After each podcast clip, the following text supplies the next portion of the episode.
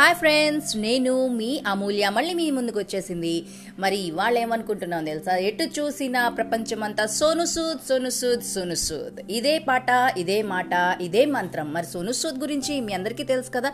He's an actor and also ఇప్పుడు సంఘ సేవకుడు కూడా. ఎందుకంటే వలస కార్మికుల కోసం భోజనాలు పెట్టించాడు. వలస కార్మికుల్ని వాళ్ళ వాళ్ళ ప్లేసెస్కి పంపించాడు. తను ముందుండి అన్నీ నడిపించాడు. అంటే తను కూడా ఒక వలస కార్మికుడే అని తన వెనక చరిత్రను మర్చిపోకుండా ప్రజలందరి కోసం తను తీసుకున్న నిర్ణయం ఇప్పుడు ప్రజల్లో ఇప్పుడు ప్రజల్ని ఎంతో మోటివేట్ చేసిందనమాట సోను సూద్ తీసుకున్న నిర్ణయం. మరి ఇలాంటి టైంలో కష్టాల్లో ఉన్న వాళ్ళ కోసం ఒక గుప్పెడు అన్నం పెట్టండి వాళ్ళ కోసం ఏదో ఒకటి మీకు ఉన్నంతలో సాయం చేయండి అని చెప్పేసి అతను చెప్పడం జరిగింది. మరి మీరు కూడా అలాంటి ఒక ఇన్స్పిరేషనల్ మోటివేషన్ నిర్ణయాలు మీ పరిధిలో తీసుకుంటారని ఎవరికైనా హెల్ప్ చేస్తారని ఏ పరిస్థితుల్లో అయినా వాళ్ళని మోటివేట్ చేస్తారని చెప్పేసి నేను అనుకుంటున్నాను.